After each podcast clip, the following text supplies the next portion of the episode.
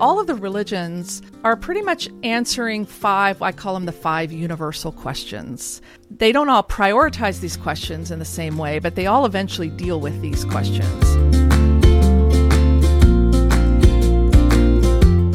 Welcome to Intersections, where we navigate the crossroads of ideas, mapping the contours of knowledge and belief through the stories and lives of influential voices. On each episode, we visit with notable individuals in various fields who are asking important questions and whose experiences and perspectives challenge us to pursue lives of meaning and purpose. A few years ago, my wife and I lived in Cambodia. As we would walk the streets of Phnom Penh, we were quite curious about many of the temples and Buddhist rituals we observed. While we wanted to understand how our Cambodian friends saw the world and found meaning in their lives, their Buddhist worldview was so completely foreign to us with our Western assumptions. All of the world's great religions can create a dizzying array of ways of perceiving the reality around us. But what are some of the questions that all faiths seek to answer? What are their similarities and their differences?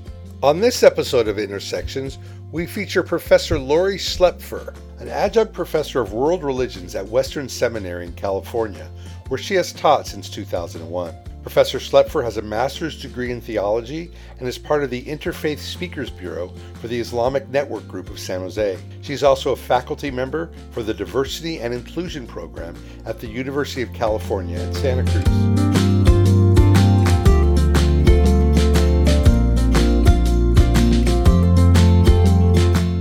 What got you interested in world religions? Where did that come from? It was when I was a mom with some little kids, and a woman moved in across the street from me who was of a different faith. And I realized that I knew absolutely nothing about her faith, um, maybe some little things, or I thought I knew some things.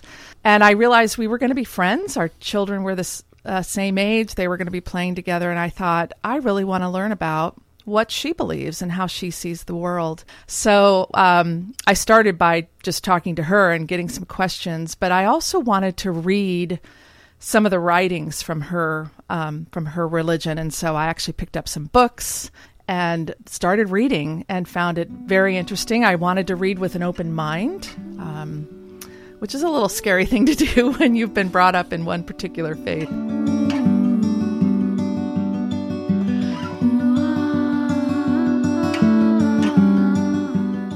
So that was really the start of my journey, um, learning a lot about her faith, asking a lot. We had a lot of great conversations about our different perspectives on things. And after that, I thought, wow, there's a lot of other religions out there that I actually know nothing about. And so that just started me on a journey. I just started hitting libraries and bookstores, picking up books and started learning about all the other world religions, trying to read from their own perspectives.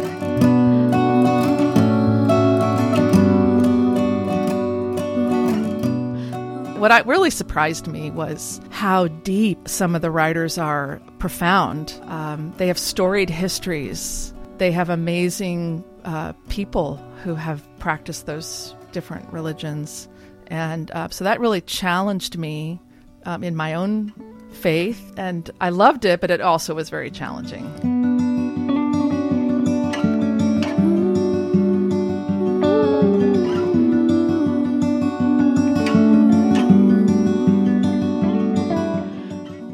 there's a lot of theories about where religion comes from. You have people like um, Jung and even Freud who said, well, it, it's very subjective. It's coming from something from within our our cells in our DNA somehow, um, or it's very subjective. There's no objective reality reality to religion. It's all coming from within. You have sort of an evolutionary perspective that gradually, as we evolved, we realized we were that the world was a dangerous place and we sort of invented gods to look after us or that we could perhaps get something from, some sort of safety or crops. There's actually really interesting theories about original monotheism. Wilhelm Schmidt, um, in the I think it was the early 1900s, did a lot of research finding that there were at least remnants of, of original monotheism in many um, cultures So there's a lot of diversity of opinion about where religion comes from. The world is a very religious place and always has been. I actually um, ran into someone once who is a PhD in anthropology, and I said, I want to ask you a question. Have, have they ever found a culture anywhere that was not religious? Either an ancient culture that you're finding the remnants of, or some tribe that you didn't know existed that did not have religion. And she said no, mm-hmm. that it is one of the defining characteristics of human beings um, historically is that they have always been, as far as we can go back, religious. Hmm. You know, so that was really interesting to me that it's something in us, um, whether it's our brain. There's interesting research about our brains being wired for faith. Hmm. Um, I don't know where that will lead, but it's interesting. Mm. But there's something within us that perhaps perceives the spiritual, that longs for the divine, something mm. within us mm. that makes us human.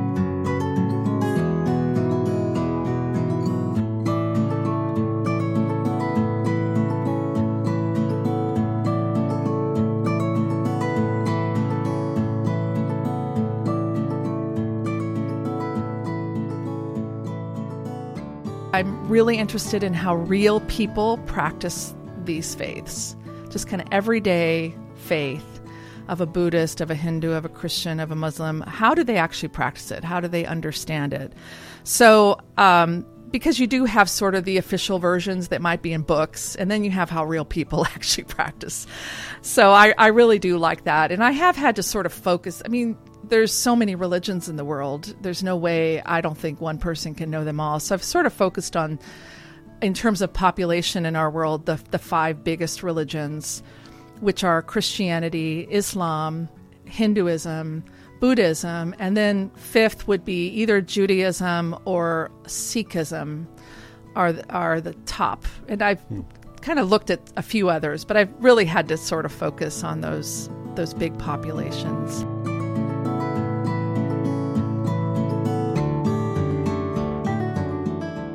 One thing that really um, was important in my approach to studying the religions was learning that within every religion there is huge diversity. Um, you cannot say this is exactly what a Hindu believes or a Buddhist believes because it's just not that cut and dried. Uh, tremendous amount of diversity. So um, that I, I, guess it shouldn't have surprised me, but it, it sort of did because the way I had learned basically about these religions is oh, they believe XYZ and that's it. But there's really a tremendous amount of diversity.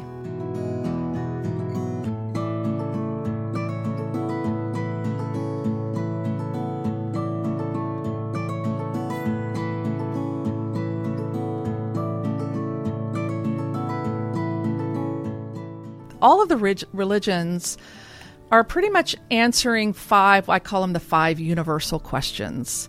They don't all prioritize these questions in the same way, but they all eventually deal with these questions. The first one is what is kind of ultimate foundational reality? What is ultimately real? What is the most ultimate thing in the universe? So, is that God? And if so, can we know what this God is like? And if it's not God, then what is the most ultimate thing in the universe? So, the question about ultimate reality. Second question is what is a human being? Who are we? What are we? What is life's purpose? And meaning, or does it have a purpose and meaning? What is what am I? What's a human being? Uh, all the religions discuss that question. The third is what is the human problem? All the religions recognize that there's something not quite right with human beings. we tend to have a lot of problems. What is but what is the core problem that that is at the base of all the problems we seem to have as human beings? What is the problem and then what is the solution?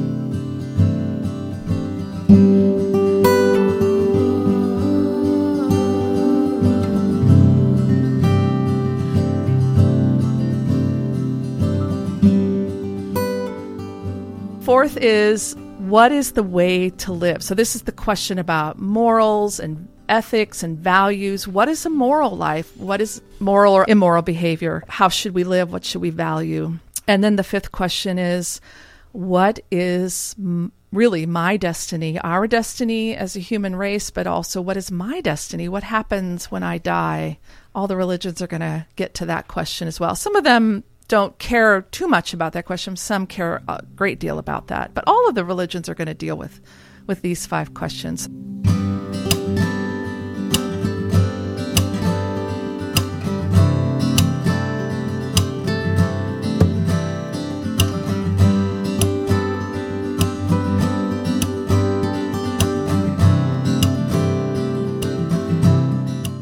I grew up in a, an Abrahamic tradition, which means that God, uh, as defined in the Bible, uh, is the ultimately real thing. He was and is and is to come.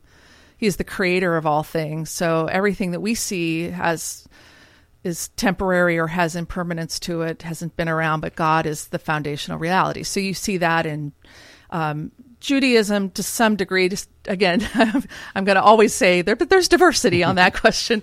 Um, and certainly in Islam would say yes, God is the ultimate reality.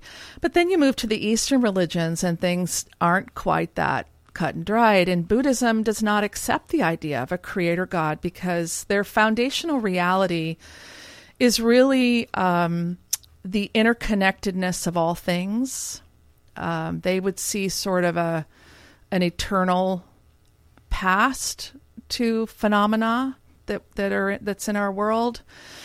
Um, it's been going on forever, and there isn't the, so the really what's ultimate is um, the the interconnectedness. They call it pratitya samutpada. It's it's a kind of a technical world, but it just means that everything is connected um, in causation to other things then in Hinduism, again, there's many schools of Hinduism. Some of them are actually sort of monotheistic, but many are also more uh, panentheistic or pantheistic. And this is the idea that um, the ultimate reality is something they call Brahman, which you can't really define. You can't call it God in the Christian sense, but it's this um, this yeah this ultimate reality that is beyond all dualities. Mm. Uh, it's sometimes called a universal spirit and everything is that universal spirit. So in that sense really everything is the ultimate reality. So they really come at that question these religions quite differently.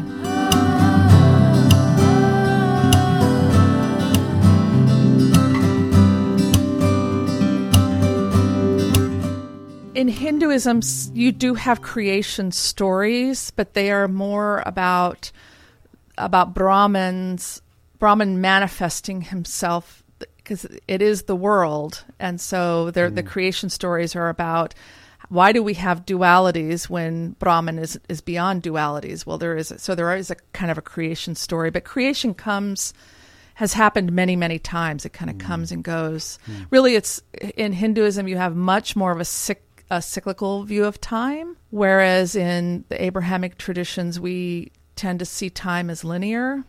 So uh, that's very different. Brahman is something that is not definable. It is beyond all of the categories that we have. So we might ask is Brahman personal or impersonal? And they would want to go beyond those kind of categories, even. In Hinduism, you have a Brahman without qualities, without any descriptors. You just can't, there's no language we have that can destru- describe what this Brahman is. Brahman will manifest in ways that are tangible. All the mm. gods and goddesses of Hinduism, for instance, can be considered manifestations of Brahman, but they are mm. not Brahman.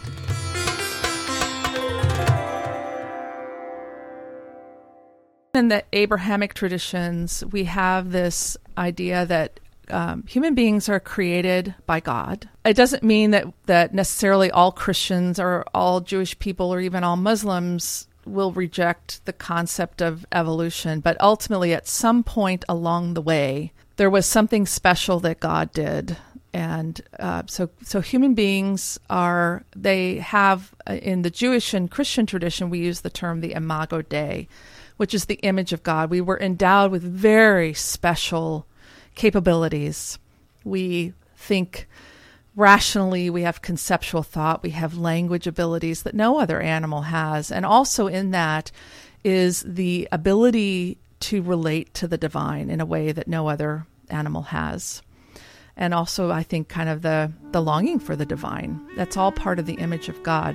Really, a human being is endowed by the Creator with all of these these uh, really reflections of many of God's own character.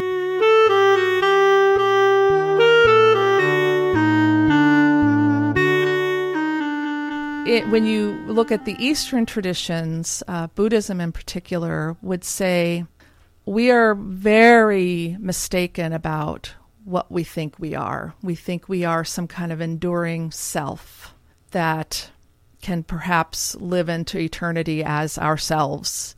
And they would say that is really an, a delusion. Hmm. There is no self according to Buddhist teaching. A human being is a temporary collection uh, that they uh, they call it's literally a bundle of of things that come together. There's a physical body, there's hmm. sensation, there's um, perception, various things that come together. And when those are all together with all the, the causations that brought that into being, there is a human being. And so we can use this term I, but we have to realize that's kind of a useful fiction. so mm. there really is no I. Mm.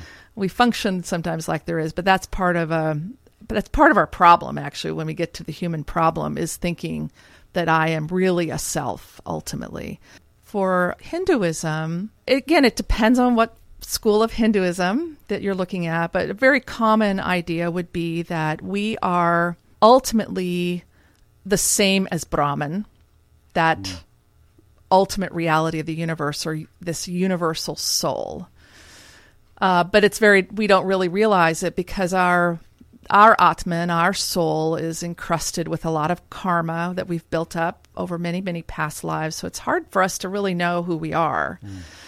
And part of our job as a human being is to get rid of the karmic load so that we can perceive more clearly that we are the same as everything else in the world. We are ultimately the same essence as that ultimate reality.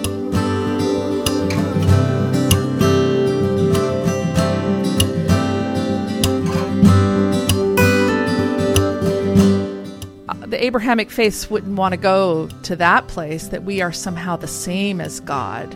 There's a definite definite separation. He is God, we are creation. There's a separation there. Uh, there's a transcendence to God. Whereas in Hinduism, um, you you have um, much more of a yeah a pan pantheism that God is in everything, including you. You and there's a sense in which you are God. In Judaism, you find very wide variety of perspective on what do we even mean by the word God. And, and there are many Jews who say we, we're not even going to go into trying to defining what we mean by that. You can define it however you'd like.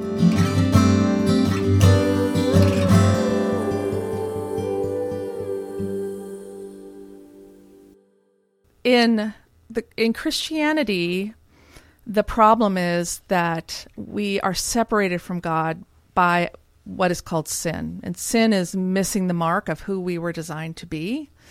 We sort of rebel against God. Um, he says we're that he will define good and evil for us and we like to go well we'll just go ahead and do that for ourselves you know uh, we rebel against god and so that separates us from god and so that is our that is our problem is that we are in rebellion against god and separated from him and but for uh, and we're really all born with that. Um, whether there's an, uh, a sin nature that we all are born with, but ultimately, none of us gets through life without doing things that are wrong, and so we all are falling short of God God's high standards for us. So that's our problem. In Islam, Islam believes that every human being is born with a clean slate. There's no sin nature. But we all have a very strong tendency to stray from Allah. And so, whereas in Christianity, we uh, Christianity teaches that God needed to rescue us, that there actually was nothing we could do uh, to save ourselves, you know, mm. but that a rescue had to come from without, from without, and it came from God Himself in Jesus. But in Islam, Islam teaches that um, what human beings need are guide. They need guidance, and so God sends messengers, prophets, and God sends scriptures to guide people in how they should live. And that human beings, uh, while they do make mistakes, God's very forgiving. But ultimately, our problem would be solved if we would actually just follow God's guidance on how we should live. So we need guidance. We don't really need salvation the way Christian Christianity would see it.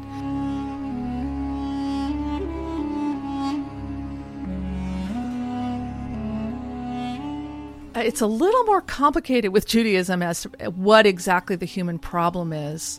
Uh, but I would say basically it's the idea that we we have a tendency to live very self-centered lives, and we need to learn um, to do things to repair the earth, to repair human relationships. We need to kind of get with get with that program. Uh, again, it really depends on um, Judaism is a hard one because it's it's so incredibly diverse. But I would say that in general would be the idea is that um, yeah we have uh, some Jews would say oh yes we absolutely sin and we need to make amends. Yom Kippur, which is a day where many Jews will will pray and ask for forgiveness from God, but also go to their to people in their family or whatever and ask for forgiveness. So we need to make amends with each other, and we need forgiveness from God which he grants.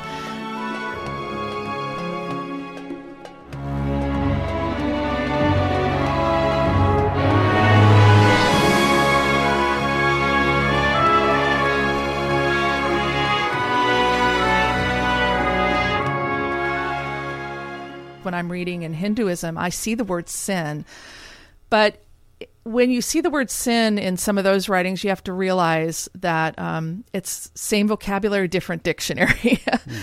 um, they're not using sin in the same way that you would use it in the Christian tradition. So, in Hinduism, the problem is um, we don't really know that we are ultimately Brahman. You know, we've lost a sense of who we are. Um, and and our problem is that we've collected this karma through our bad actions. Every action we do produces something for good or for bad, whether it's good action or bad action. And we accumulate when we do bad things, we accumulate karma. And the more karma we have, the more it's difficult to really see who we are you know, that this Atman within us is the same essence of the whole universe, of this universal spirit. Mm. And so the, the solution in Hinduism, then, there's many different paths that you can take. You can do um, a path of karma, of, of works, where you're really trying to abide by various rules and traditions and so forth, and trying to be um, as faithful to those as possible. There's philosoph- a, a more philosophical path that you can take with a lot of meditation, where you're you're really um, trying to. They call it self realization. Uh, you where Westerners tend to think of, of realization as like a, a, rational thing. We're like, oh, now I realize. No. so, but in Hinduism, realization is coming at a much deeper level. It's mm. a mystic, really a mystical experience. Mm when you realize that you are God. So it takes a lot, tremendous amount of practice. You need to have someone who can teach you how to do the practices and so forth. So you have uh, various paths um, that you could take. The other path is something called bhakti, which is a path of loving devotion. Uh, following a particular god or goddess and being very devoted, giving yourself in various ways for the love of the god or goddess. It's very popular in India. Mm um, to be very devoted to these various deities. And that can help with your karmic load as well. Um, sometimes they'll go on pilgrimages. There's a very famous pilgrimage with, I think the last one they said there was like 70 million people came. It's one of the biggest gatherings. I think it is the biggest gathering on planet Earth.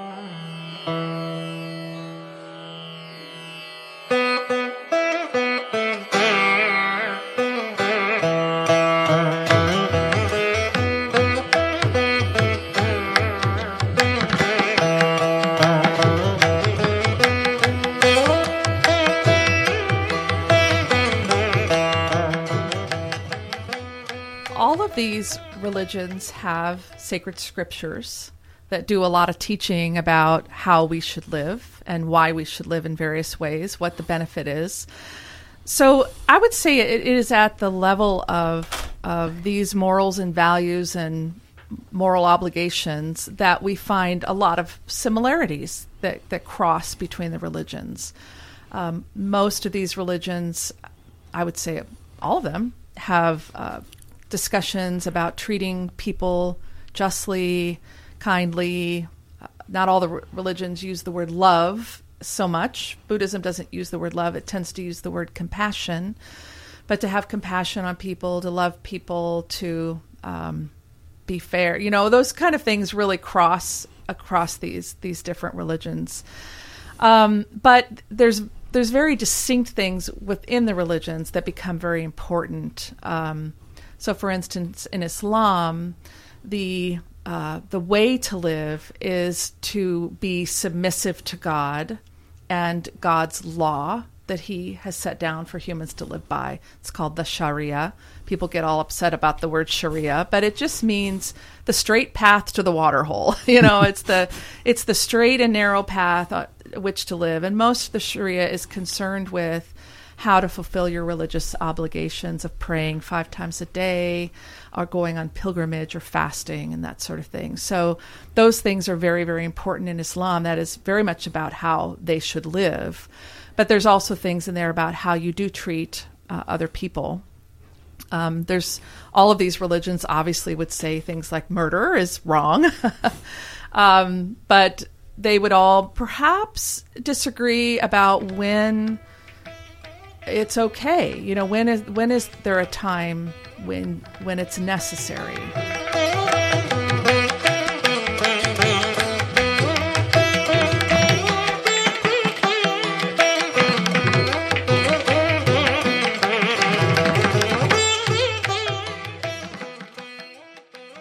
In Hinduism, you have a whole group of people um, of Varna, a caste, if you will, that's called the Kshatriyas, that are the warrior caste. So to be to go to war at times in Hinduism uh, absolutely was something just to do.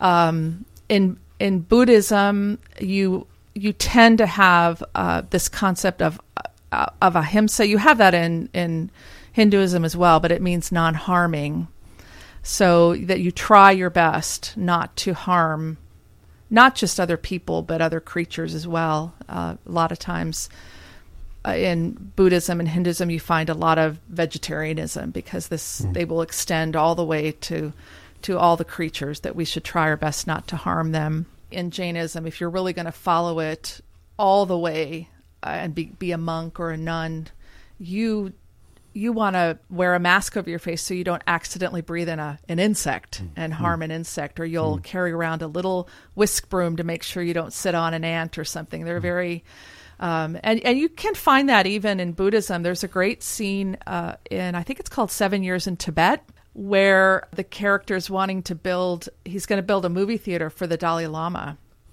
And he, they're starting to clear the ground, and then the monks are all upset because there's all these worms in the ground. Mm. And so he goes to the Dalai Lama and says, What's the deal with worms? Why are the monks so upset that these worms might get harmed? And he laughed. It's it's a cute scene. He says, Well, we have a saying that the worm was once my mother, mm. meaning because of this interconnectedness of life and the many lives that you live, at one time the the energy that's in that worm might have been your mother in mm. some other distant past. So you you treat all creatures mm that way. And mm. so there's this real great scene where they're carefully moving all the worms out of the ground mm. to another place so that he can um, go ahead and build this building. So, um, so you do find that uh, in in Buddhism.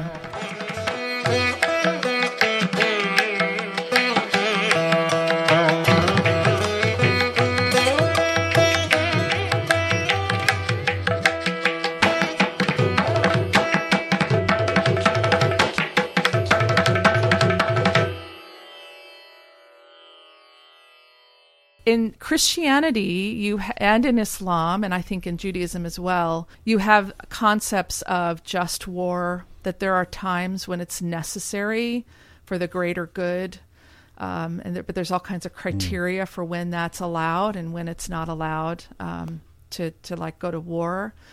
But any but but clearly, like in the Bible, it's very clear. Very, it's in the book of Genesis that to just take the life of another human being because human beings are made in the image of God that that is absolutely forbidden to do just wantonly to take another human life so even entering into war is something that has to be very carefully thought through and mm. is this just and so forth from a christian perspective we don't love our neighbor in order to get god's blessing or something in order to receive or to get in his favor. Actually, there's nothing we can do to get in his favor. Um, but by his grace, he has gift us, gifted us with his favor. And so we respond to that love that we see in God by loving like he loves, trying to even love our enemies. Very hard command that Jesus gave to love even your enemy and ones that are persecuting you, you are to love. So, but the motivation is not, oh, so we can earn brownie points with God. Um, it is in response. Um, in fact, it, in the Christian tradition, if you look at, like, for instance, all the letters of Paul, he always starts with theology about all these great things that God has done for us. And it's only after he establishes all of that that he goes, and therefore, here's how you should live in response to that.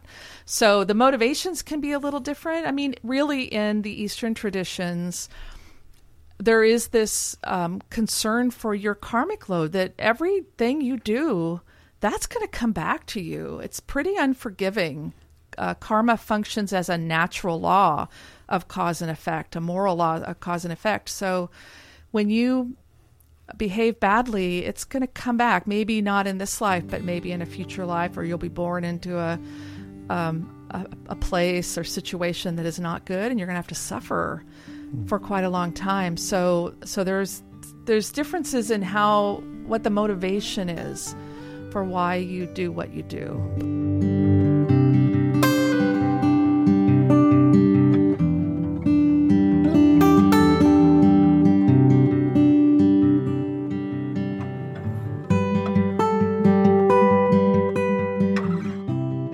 In our Eastern traditions that we're talking about, Buddhism and Hinduism, they believe in rebirth or reincarnation sometimes, or transmigration, depending on the tradition, what it's called. And that is basically that when this life is over, there will be another life. Now, in Hinduism, it's very specific. It's you. You have a, a self, and it's that self that will be born into another body, another, it could be an animal, it could be a human it could be higher or lower than you are now, with better circumstances or worse, but you will be, unless you have achieved that self realization that will allow you to get off what they call the wheel, mm. the wheel of birth, death, birth, death, you know, rebirth, death, over and over again. Um, unless you've uh, got to the place where you can get off, you're going to be reborn again. So that is really your destiny um, until you can live such a life and can get rid enough uh, of enough of the karma that you can actually then not be reborn. And there's various descriptions in Hinduism about what that ultimate moksha or salvation is. You do have Hinduism that believes that there will be um, a, a, sort of an I thou relationship with Brahman, that you will be aware to some degree of self and and uh, and the other, this Brahman. But what I find most in the West is is this concept, and it's actually in some of the Hindu scriptures, that we will merge back into Brahman like a drop of water going back into the ocean. So the, all of those dualities, even of the duality of that I am myself and you are yourself and this is a chair, all of that will be gone, and we all will merge back into the source from which we came. So that's the ultimate destiny. It's not communal. It's not like, oh, I'll be with my friends and family. It's not like a heaven. It's really a remerging into the divine. I've heard Hindu speakers that have been in my class that say, well, ultimately everyone will get there. Hmm. but it just depends on how many lives. You've already lived probably thousands of lives, and you will probably have many, many more to come. So it just depends on what you're able to accomplish in this life to kind of move you toward that goal. In Buddhism, these are really difficult concepts for especially for westerners but for for buddhism the ultimate destiny again they also believe in reincarnation. It's very complicated because the, because there's no self in buddhism it's like well then what gets reincarnated you know there and why should i worry about it? You know it's not me who is it? It is another being that will come into being eventually uh, with your karmic force. Whatever karma you've kind of created will reemerge as a person potentially down the line. And so there is reincarnation in Buddhism as well. Uh, eventually, for Buddhists, they also would like to get off the wheel uh, of the, uh, the wheel of suffering or of samsara. And th- so, what's there when you get off? It's called the nirvana. It's not a word that's easy to describe. Even in Buddhism, they have a difficult time describing what nirvana actually is. Um, is there a consciousness? Is is it? It'll be totally different than the kind of consciousness we have now, certainly. But um, it's it's some kind of state that is beyond all dualities, and that is not in is not a suffering anymore. So it's it's it's kind of vague. And it, again, different schools will describe it in different ways. There's this, actually a school of Buddhism that talks about going to something called the Pure Land, and that you can go there um, kind of on the merit of a Buddha, and you can be born in this pure land, where from there you can learn the deep teachings of, of Buddhism, and you don't have to be reborn in this world. You're you're able to stay in this pure land, and eventually escape.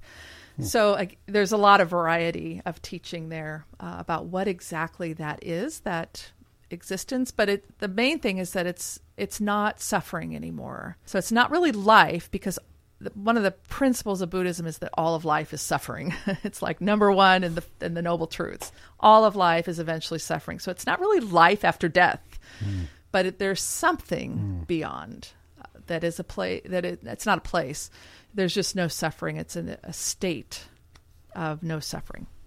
So um, and that also takes many, many, if you want to say lifetimes, uh, before you're going to get there.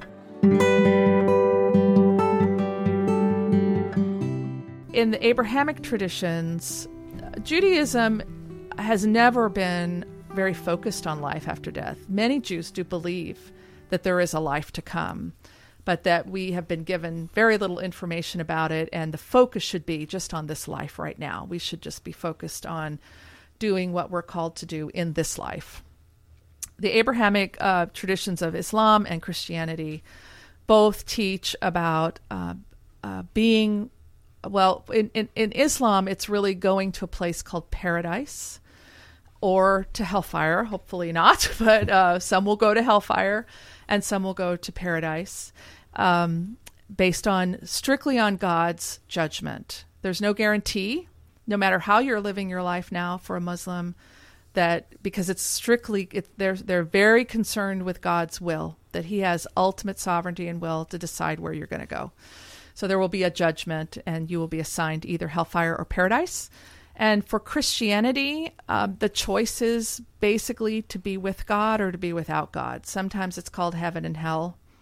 Um, these have taken on cultural meanings in America that perhaps the scriptures don't really teach, but um, you're either going to be with God forever. That's the longing for a Christian is to be with the Lord forever. Um, and but for for humans that don't want to be with the Lord, they're never forced to be with the Lord, and so they will be without the Lord, and that is called hell. So that's destiny. That there's just one time around in for for the most part in the Abrahamic traditions. You, occasionally we'll hear some reincarnation talk in Judaism, but for the most part you get one trip around and then and then God makes his judgment. From my Christian tradition that I come from, it is accepting a gift that God has given, that he has provided forgiveness of sins through Jesus who paid for them all for us and is setting about a renewal of the earth and of human beings and If you want to be a part of it, come, you know, come and drink, it says. So for Christianity, it's not like, oh, well, if I don't go to church every Sunday, I might not get to heaven. I mean, colloquially, yeah, there's probably a lot of Christians that, that go to church because they think that, but that's not really at all what Christianity teaches. It teaches that everything that we receive is all a gift from God. It's his it's his graciousness and his mercy upon us.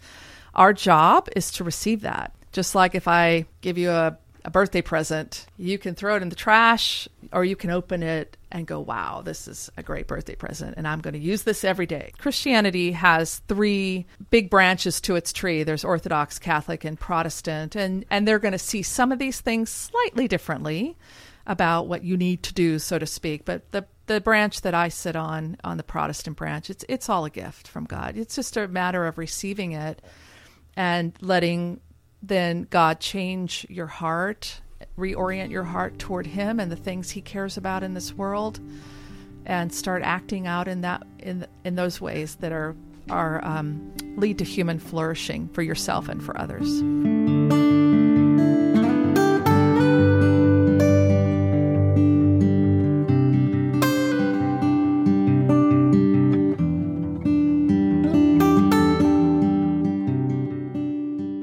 There are those who think that religion is the primary human problem, and that if we could just get rid of it, all would be well. Let's just get rid of all religion because violence has been done in the name of religion. If we could just get rid of all religion, yeah, yeah, then we're we're, we're going to be good. We're going to be really moving on toward our uh, this golden day. But that is really ignoring the fact that the bloodiest century in all human history was the 20th century. Human beings are exquisitely capable and skilled at harnessing whatever religion or whatever they would like to for their own purposes. And when I think when religion becomes a power structure, and I think you have seen this from time immemorial, when religion becomes a power structure is when it is so vulnerable to human beings harnessing it for their own selfish purposes. And then it becomes a, I mean, in, by all categories, a force for evil, mm. which is so sad. Um, but it also has incredible power to do good in the world.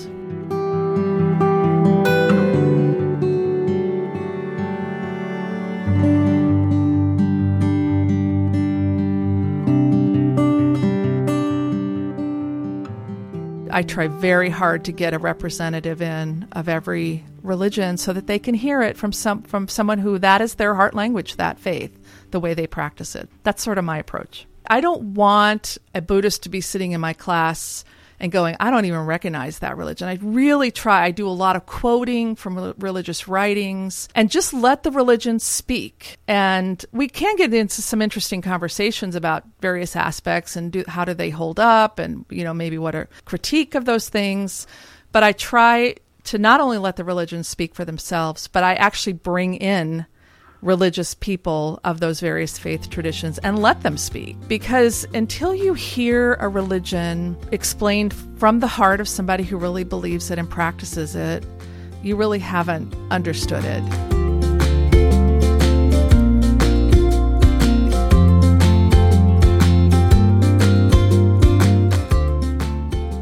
Laurie Schlaepfer is an adjunct professor of world religions at Western Seminary in California, where she has taught since 2001.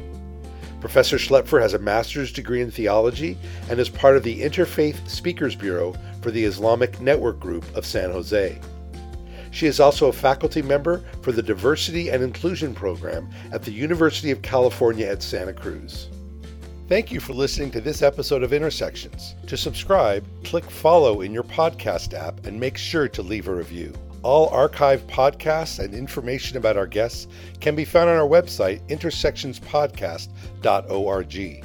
On our website, you can also listen to Faith Matters radio conversations featuring panels of spiritual leaders discussing how their faith traditions approach a variety of topics. You can contact Intersections by emailing info at intersectionspodcast.org. I'm Seth Shapiro, and join us on our next episode where we will continue exploring the crossroads of ideas on intersections.